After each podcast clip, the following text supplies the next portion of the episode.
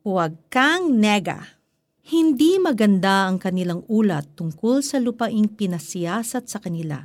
Ito ang sinabi nila. Malalaking tao ang nakatira doon at sinumang magtangkang sumakop sa kanila ay lalamunin nila. Mga tipaklong lamang kami kung ihahambing sa kanila. Mga bilang 13, 32 to 33. Kapansin-pansin na sa TV, radio, newspaper at social media ay napakaraming masasamang balita. Every day, we are being exposed to so many bad news.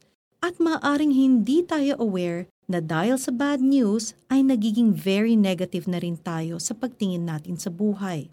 Sa tingin mo ba ay isa kang nega person? I mean, negative person. Madalas ba ay puro bad reports ang lumalabas sa bibig mo? Alam mo ba na when we speak negatively, hindi lang tayo ang nagiging nega. Tuwing nagsasalita tayo ng negative, nagtatanim tayo ng takot, discouragement, worry, at marami pang negative thoughts at emotions sa mga taong nakakarinig sa atin. As a result, nakakahawa tayo sa ibang tao. It's true, negativity is contagious. Ganito ang nangyari sa mga Israelite noong sila ay malapit ng pumasok sa lupang ipinangako ng Diyos sa kanila. Natakot silang pumasok sa promised land kahit na sinabi na ni Lord na kanila na ang lupang pangako. Bakit sila natakot pumasok? Dahil sa bad reports of the 12 spies na pinadala ni Moses para isurvey ang promised land. May sampung nega ang nagsabing, hindi natin kaya yan. Maraming kalaban maraming higante at para lang tayong tipaklong kumpara sa kanila.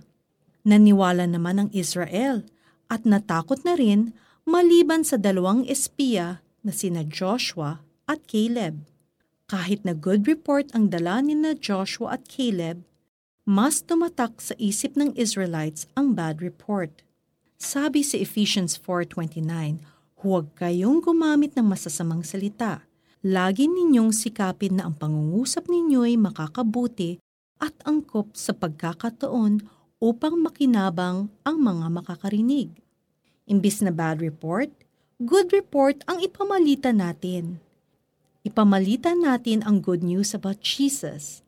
That Jesus saves, Jesus heals, Jesus delivers, and so much more. It's about time people hear the good news and not bad news.